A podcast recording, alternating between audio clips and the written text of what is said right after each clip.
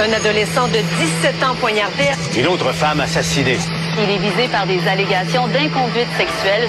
Les formations politiques s'arrachent le vote des familles. Comment faire fructifier votre argent sans risque? Savoir et comprendre les plus récentes nouvelles qui nous touchent. Tout savoir en 24 minutes. Avec Alexandre Morin-Villouellette et Mario Dumont. En manchette dans cet épisode, le président de la Chambre des communes, Anthony Rota, annonce finalement sa démission. Identité de genre, l'association musulmane dénonce les propos de Justin Trudeau. Une cyberattaque contre l'hôpital d'Ottawa revendiquée par un groupe de cyberactivistes indiens en représailles aux tensions avec le pays. Et une ancienne assistante de Donald Trump décrit dans un livre l'univers de l'ex-président comme similaire à une organisation criminelle. Tout savoir en 24 minutes. Tout savoir en 24 minutes. Bienvenue à Tout savoir en 20 en 24 minutes. Bonjour Mario. Bonjour. Oui, ce qu'on entendait en arrière puis qu'on va réécouter tout de suite, c'est les mots qui ont finalement été prononcés à la Chambre des communes aujourd'hui à Ottawa. On peut écouter. Heavy heart that I rise to inform members of my resignation as Speaker of the House of Commons. It has been my greatest honor Anthony Rota, donc, qui finalement, on peut le dire comme ça, annonce sa démission après les pressions, là, tout d'abord des oppositions hier, aujourd'hui, plus officiellement, du gouvernement Ouais, à, à l'entrée du Conseil des ministres, là, on a senti que c'était terminé.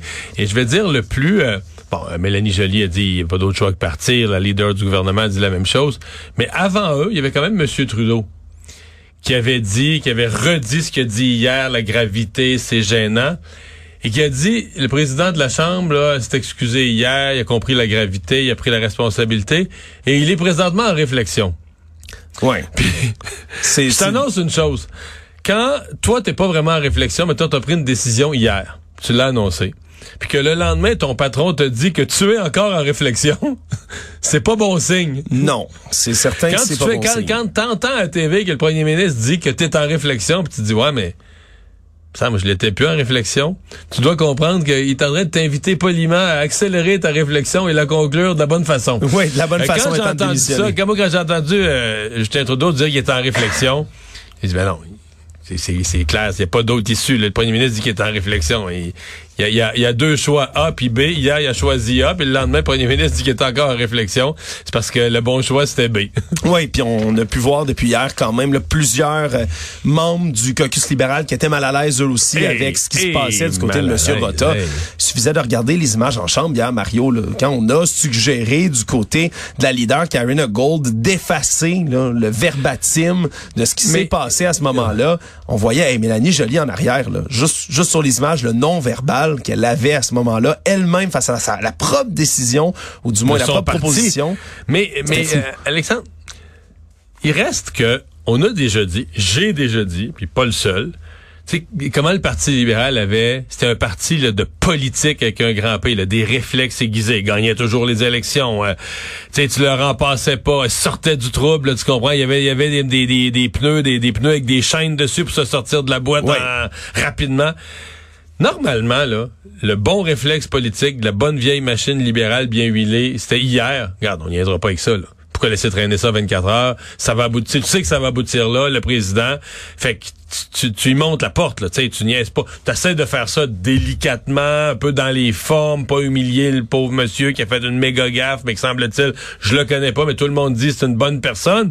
Mais, tu règles ça. Parce que le dernier 24 heures, il a juste été mauvais pour les libéraux pour arriver au même résultat, puis faire rire d'eux avec cette proposition à laquelle tu viens de référer, que je ne m'explique pas encore, mais ils ont sérieusement, la leader parlementaire a sérieusement proposé de retirer des verbatims, là, donc ce qu'on appelle les galets, les verbatims, le, le procès verbal de la Chambre des communes, de retirer ces deux ou trois minutes qui sont survenues vendredi en début d'après-midi, de les enlever.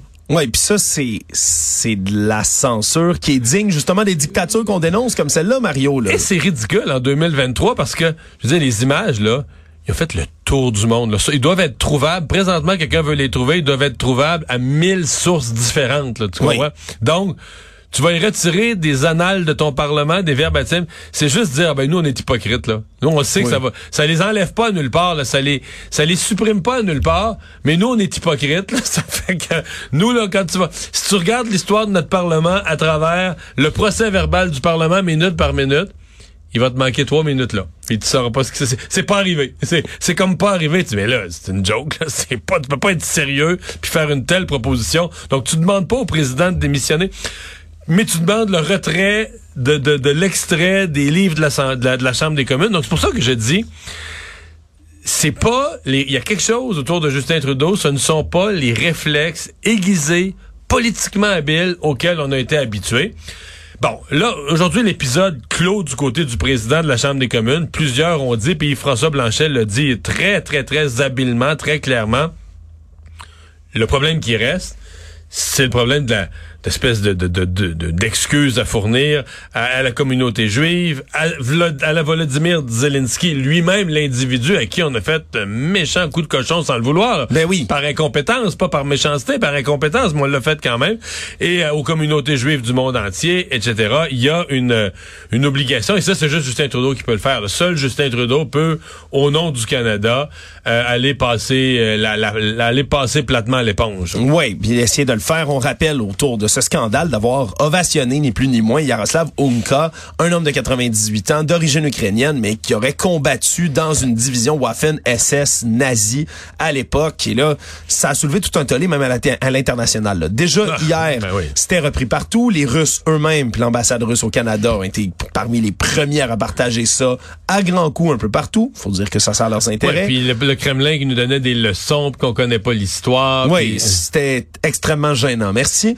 Et là, ben, ça s'est rendu jusqu'aux oreilles, entre autres, ben, de la Pologne, Mario, et c'est le ministre polonais de l'Éducation et des Sciences là, qui a annoncé, lui, sur Twitter, justement, qu'il a entrepris des démarches en vue d'une possible extradition. Ben, il, a même, il, a même, euh, mis, il a même mis euh, le scan là, de la lettre qu'il a expédiée. Là. Oui, il l'a expédié à l'Institut de la mémoire nationale, la commission de poursuite des crimes contre la nation polonaise. Là. On veut faire des vérifications pour se demander, justement, si M. Unka, à l'époque, ben, aurait pu être recherché pour des crimes commis contre des Polonais d'origine juive. Donc, ça pourrait prendre toute une dimension. Mario, on comprend qu'il a 98 ans, mais une extradition, c'est une extradition, puis il pourrait. Oui, ce sont des crimes pour lesquels il n'y a pas de, il y a pas de délai là, de. Il n'y a pas de prescription autour prescription, de ça. non, absolument pas. Mais quand vous avez commis des crimes de guerre, ben ça peut venir vous chercher jusqu'à la fin de votre vie. Imagine Mario, c'est quand même spécial, hein? Monsieur, non, non, monsieur de 98 quel, ans. Euh, quel événement? Ancien ben, nazi caché ici, puis là il se fait ovationner par la Chambre, puis d'un coup, on veut l'extrader. J'ai lu, j'ai lu beaucoup quand même au cours des, des 48 dernières heures sur cette situation. Il y a eu même une commission d'enquête, euh, ben, pas juste sur les Ukrainiens, mais sur le, fait que le Canada peut-être abritait des criminels de guerre. Et euh, ça avait, il y avait eu une pression locale, une pression interne de la communauté juive, entre autres, du Canada, et une pression internationale. Dans les années 80, il y avait des articles, des journaux américains qu'on hébergeait, des scientifiques ou des gens qui avaient organisé de la terreur, qui avaient organisé, euh, puis ils vivaient au Canada. Et euh, il y avait eu donc la commission des chaînes. Le Brian Mulroney avait créé une commission puis qui avait regardé ça sur toutes ses coutures, puis qui avait fini par dire, ben dans le cas des Ukrainiens, des jeunes Ukrainiens qui ont joint cette division, euh, ben c'est parce que là il y avait le choix. Là. dans le fond, ils détestaient plus les bolcheviks, les soviétiques que les nazis. C'est quasiment ça, parce que là, Staline avait créé, il avait provoqué la famine dans leur pays. Oh, l'Holodomor, ouais. L'Holodomor, ça fait que là, ils s'étaient ralliés. T'sais, face à ça, euh, ils s'étaient ralliés avec les nazis comme pour chasser les bolcheviks.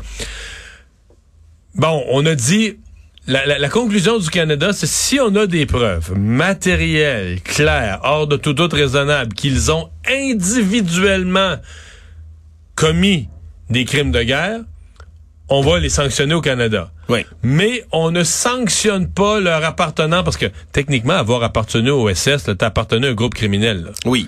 Point. Mais là, on a dit oui. Par contre, on s'est appuyé sur Nuremberg qui avait dit, il y en a qui ont été embarqués dans les SS quasiment de force, il y en a qui y avait le choix entre les SS ou les travaux forcés.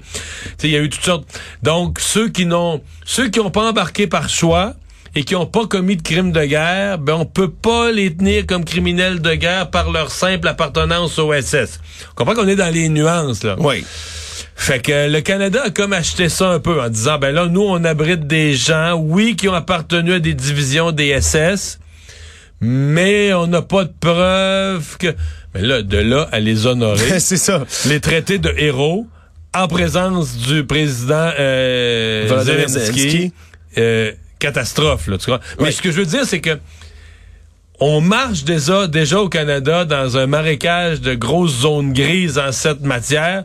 Puis quand tu lis tout ça, tu finis par te dire, c'est sûr qu'on abrite. Sur le nombre, là, c'est sûr qu'on habite des, on abrite des criminels de guerre. C'est Ouais. sûr. Ou peut-être sont décédés, tu vas dire les années. Probablement, Ouais, c'est- je devrais parler au passé, la plupart sont décédés, mais c'est sûr qu'on en a abrité. là. Oui, et là, le, le- au Québec, ici, l'Assemblée nationale ont adopté à l'unanimité une motion du Parti québécois pour se dissocier Ouais. du Parlement du Canada, donc dans cette ovation-là. Mais ils se dissocient de quelque chose, de quelque chose auquel ils ont jamais été associés. Est-ce que tu as entendu une personne associée? J'ai vu la motion, là. Puis ça, moi, j'appelle ça faire du bruit pour faire du bruit parce que tu te dissocies de quelque chose auquel j'ai pas entendu personne dire Ah, mais l'Assemblée nationale aussi.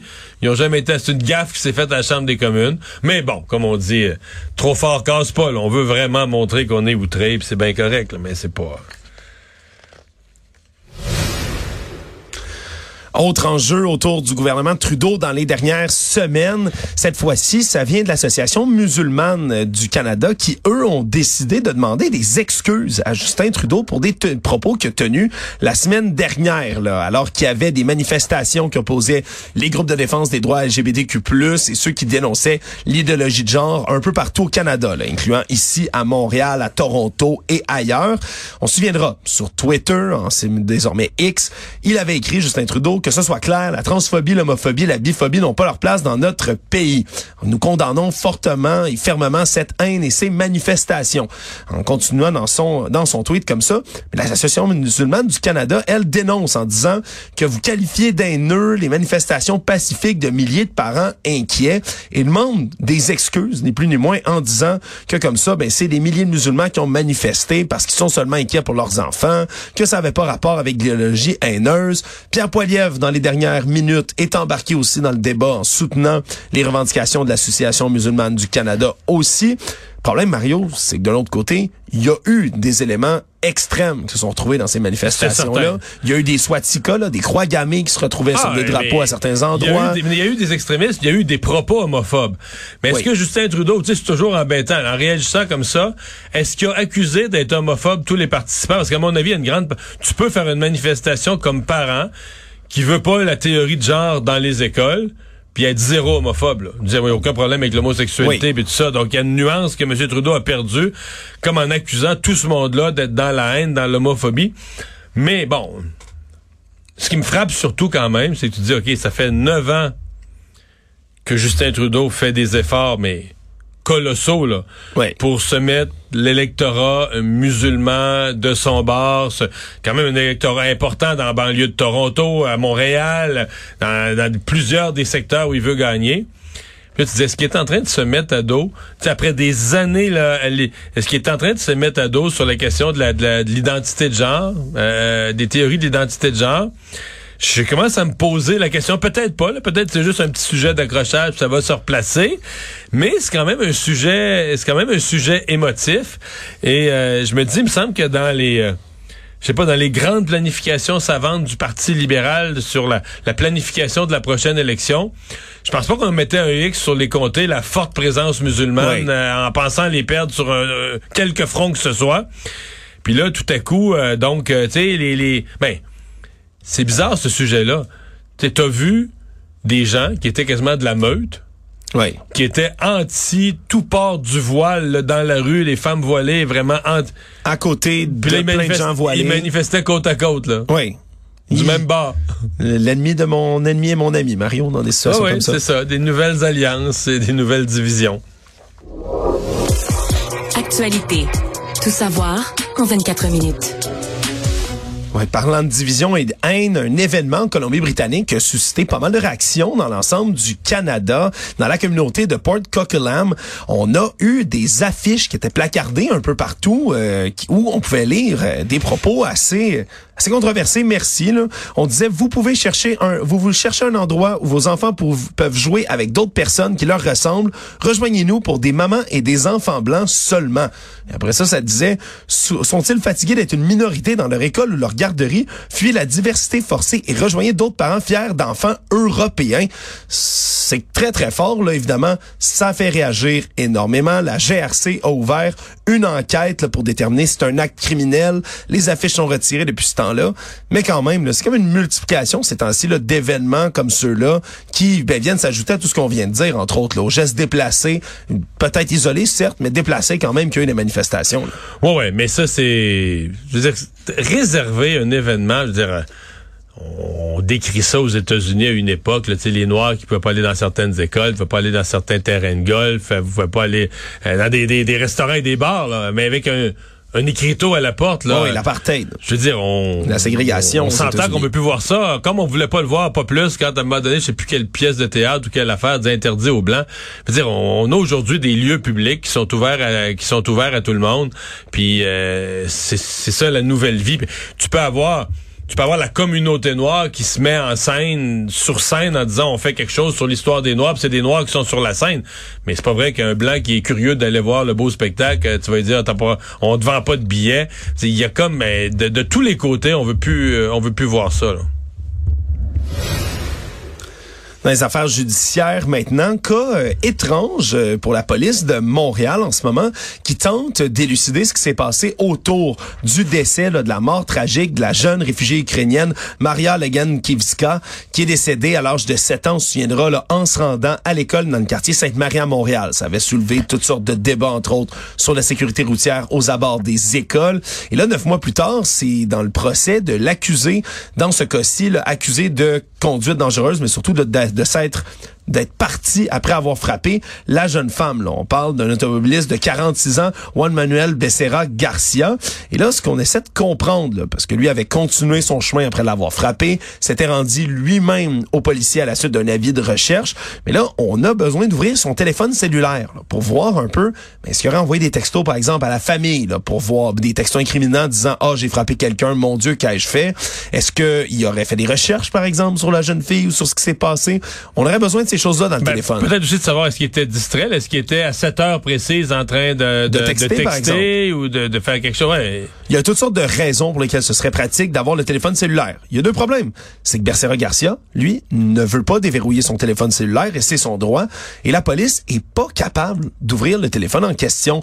Ce qui, ce qui remet en question quand même, ben, un, les droits qu'ont la police autour des téléphones cellulaires comme ceux-là, mais aussi leurs moyens technologiques, Mario. Si on n'est pas capable d'ouvrir le téléphone cellulaire d'un accusé, il y a peut-être un problème aussi quand c'est une impasse comme ça pour un procès. Là. Ouais. Ben c'est euh, ça, soulève des questions. Euh, on va parler euh, aujourd'hui dans l'émission un, expert en cybersécurité puis qui bon, qui reste poli avec la police. Je pense que personne ne veut se mettre trop la police à dos, mais qui, a un mot couvert, laisse entendre que les policiers en cette matière, c'est pas des c'est pas des kings de la cybersécurité. Là. Ils ont des moyens limités, des outils limités, euh, euh, peut-être pas les moyens, les budgets pour embaucher les, les, super spécialistes en la matière qui travaillent dans des compagnies de sécurité informatique qui des revenus euh, bien plus élevés que ce qu'ils gagnent dans la police. Donc, c'est comme s'il y a une explication de ce côté-là qui se soulève un peu un questionnement du ouais, ces technologies-là sont de plus en plus présentes. Et euh, ben, est-ce que la police va pas devoir renforcer ses capacités en matière en, matière de technologie. Toujours les affaires judiciaires, on a appris aujourd'hui l'identité de l'homme qui, la semaine dernière, à Québec, a été déchiqueté, ni plus ni moins, là, dans une machine. C'est un peu fait à l'idée, mais à tort ou à raison. On avait dit c'est lié au crime organisé. Moi, je m'attendais quand on identifie l'individu que ce soit un, nom connu des milieux policiers, euh, du crime organisé, euh, dealer de drogue, arrêté huit fois. Mais euh, finalement, pas pantoute, là. Ouais, finalement, c'est un jeune musicien d'origine colombienne, Santiago Gaon, à 26 ans, qui aurait été donc tué dans une résidence de contre-cœur, amené chez un émondeur de Québec où son corps aurait été déchiqueté avec une machine d'émondage, puis les, restants de ce qui en restait, du moins, brûlés par la suite. On rappelle trois arrestations. Jean-Philippe Lamontagne, 44 ans, Cassandra Major, 31 ans, François Bouchard, 31 ans également, ont été arrêtés sur le territoire mohawk de Kanawake. Font face pour l'instant à des accusations d'outrage à un cadavre, mais vendredi doivent revenir au palais de justice de Québec où semble-t-il on va ajouter là, de nouvelles accusations. Il n'y avait aucun antécédent judiciaire au Québec ce jeune homme-là, mais aujourd'hui nos collègues de TVA Nouvelles ont passé en entrevue un ex-ami de Santiago Gaona qui voulait parler sous le couvert de l'anonymat par crainte de représailles. Et selon ce que lui avance là, c'était un très bon gars, ça c'est les mots qu'il utilise, mais qui était aux prises avec des problèmes de consommation puis de mauvaise fréquentation également, même s'il n'y avait pas de casier judiciaire à proprement parler on avance du Mais côté de, de... des problèmes de consommation puis se faire assassiner de la sorte. euh, Oui, c'est sûr qu'il y a quand Peut-être même... qu'ils payaient pas, mais en tout cas, c'est- deux pas deux mesures, c'est ce qu'on dit. Là. On semble-t-il consommait, selon son ami toujours, là, du crack, de la cocaïne, de l'alcool. Quand il y avait quand il y avait besoin de prendre sa consommation, mais il perdait la tête. Et là, il a dit, il s'est fait des amis peut-être peu fréquentables. Il cherchait toujours tout ce qui avait un lien avec l'argent facile, vite fait, vite gagné. Mais de là à se Ben, faire quand assassiner tu de prends cette de la coke, là, quand tu prends de la coke, à moins que tu sois quelqu'un de, de, de riche ou avec des gros revenus, tous ceux qui prennent de la coke finissent par chercher de l'argent vite fait, être mal pris avec ça, parce que ça coûte cher. Ouais, c'est la drogue des riches. Fait que si t'es pas riche, tu as besoin de coke, tu prends de la coke. Ouais. Faut que tu trouves une façon de faire. C'est toujours ce qu'on entend, puis ils finissent en prison. Ah, ils voulaient faire de l'argent vite? Ben c'est sûr, faire de l'argent vite, payer, euh, c'est, c'est, c'est, ça coûte cher. là. Oui, donc l'enquête en dira plus, puis on verra quels seront les nouveaux chefs d'accusation vendredi. Mais donc maintenant, là, c'est l'identité. Mais c'est de quand même extrême. Dans l'histoire, ça demeure quand même difficilement compréhensible euh, que ou qu'on a voulu lui donner un avertissement puis que je veux dire on il a fait subir un mauvais traitement puis qu'il en est décédé puis après ça on- ils ont ils ont paniqué avec le corps un décès non prévu puis là ils Ils ont essayé de tout faire disparaître. ouais c'est ça ils ont voulu faire disparaître le corps par les moyens les plus sombres. Le monde. On a appris aujourd'hui, Mario, des nouvelles révélations. hein. Ça finit plus de finir, ces révélations, quand ça concerne l'ancien président Donald Trump. On sait qu'il y a des livres qui sortent un peu partout d'anciens assistants, des gens qui l'ont côtoyé dans la Maison-Blanche. Et là, c'est le livre Enough qui est écrit par Cassidy Hutchinson. Elle, c'est l'ancienne assistante de la Maison-Blanche qui est partie là, comme une stagiaire au tout début, là, avant l'élection de Donald Trump, et qui est devenue finalement ben, une assistante indispensable du chef de cabinet de la Maison-Blanche, Mark Meadows, entre autres, qui est un homme dont le nom est extrêmement mêlé à Donald Trump dans tout ce qui s'est passé dans ces années-là. C'est elle, entre autres, qui avait témoigné là, à la commission, le comité du 6 janvier, sur l'insurrection du Capitole. Elle avait parlé, entre autres, de ce qui se passait pendant la journée, pendant les moments qui ont précédé puis qui ont suivi l'insurrection au Capitole. Et là, elle révèle toutes sortes de nouvelles choses, Mario, et elle dit entre autres que ce qui se passait dans l'entourage de Donald Trump à ce moment-là, elle compare ça à une organisation criminelle, là, où les gens, c'était la loyauté absolue qui était demandée, puis pour le reste, peu importe vos qualifications ou presque, vous étiez tant que vous étiez là, prêt à vous battre à vie à la mort pour Donald Trump, que vous restiez dans son entourage à ce moment-là. Puis il révèle tellement de détails, Mario, qui sont qui sont ahurissants. là. On dit entre autres que Mark Meadows, lui, sa femme se plaignait qu'il sentait trop la fumée quand il rentrait à la maison. Parce qu'il passait ses journées après la défaite électorale, il passait ses journées à brûler des documents dans les bureaux. Oui, dans les bureaux là, de la Maison Blanche, là, le bureau aval, puis les bureaux à la Maison Blanche, il y a des belles grandes cheminées, brûlaient, semble-t-il, papier, documents, papier, documents, jour après jour, puis qui sentait tellement fumé que sa femme s'en plaignait. Elle aussi aurait été témoin, entre autres, mais de ce- ces documents qu'on brûlait. Quel document? C'est difficile de le savoir maintenant. Raconter entre autres des détails aussi à l'interne de ce qui se passait pendant la pendant la COVID, ni plus ni moins, là, où Donald Trump, lui, qui est connu comme étant un germophobe, là, quelqu'un qui a très très peur, mais des germes, lui, continuait quand même à organiser là, au plus fort de la pandémie des grandes soirées, même s'il savait qu'il y avait un danger réel à ce moment-là. Qu'en privé, ben lui, il constatait vraiment le danger, mais n'en faisait rien. Puis même chose après ça, là, vient ajouter un témoignage à plusieurs autres qui ont déjà été exprimés, selon lesquels, ben Donald Trump, en privé, il dit qu'il a perdu l'élection américaine. Il dit qu'il a perdu contre Joe Biden, même s'il le dira jamais en public, qu'il continue de marteler que l'élection a été volée de tous les côtés. Semble-t-il qu'il reconnaît, là, puis qu'il en parle quand même en privé. Donc c'est toutes sortes de témoignages comme ça qui viennent s'ajouter.